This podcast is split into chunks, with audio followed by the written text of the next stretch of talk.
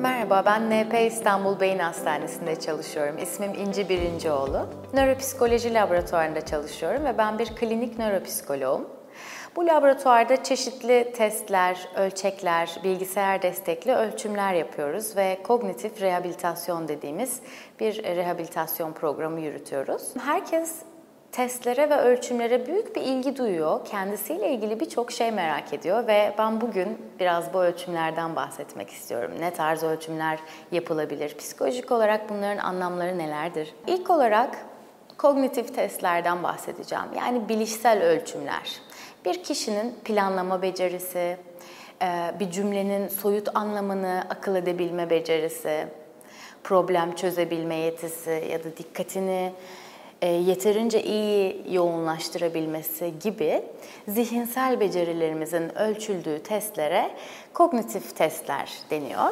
Kognitif testlerin içerisine zeka testleri de girer. Yani bir kişi ne kadar hızlı bilgiyi işlemler beyninde, e, ne kadar hızlı bunu anlamlandırır gibi IQ e, ölçümleri yapılır.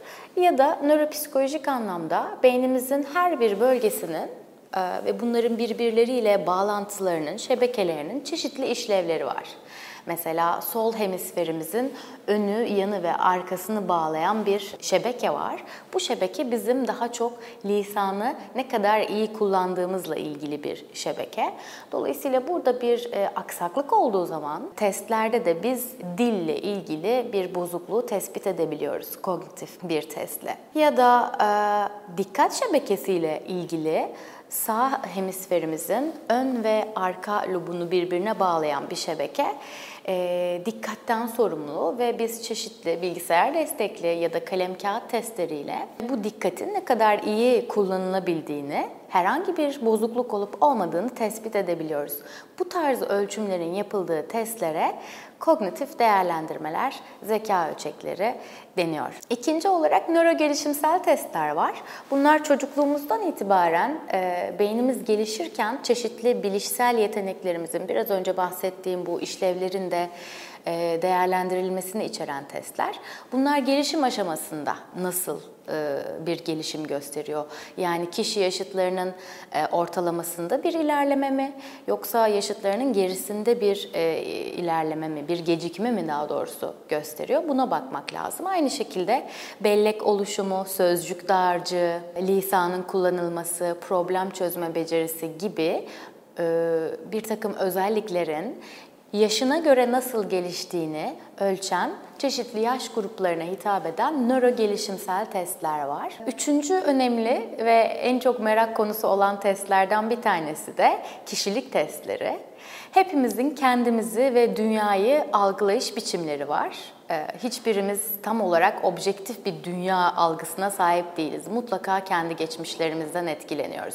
Ve kendimizle diğerleri arasındaki ilişkinin de oturmuş, alışkanlık olmuş bir biçimi var. Buna da kişilik deniyor. Bazen bu tür bir kişilik oluşumu hayata adapte olmamızı zorlaştıracak şekilde bozulmuş gelişebilir.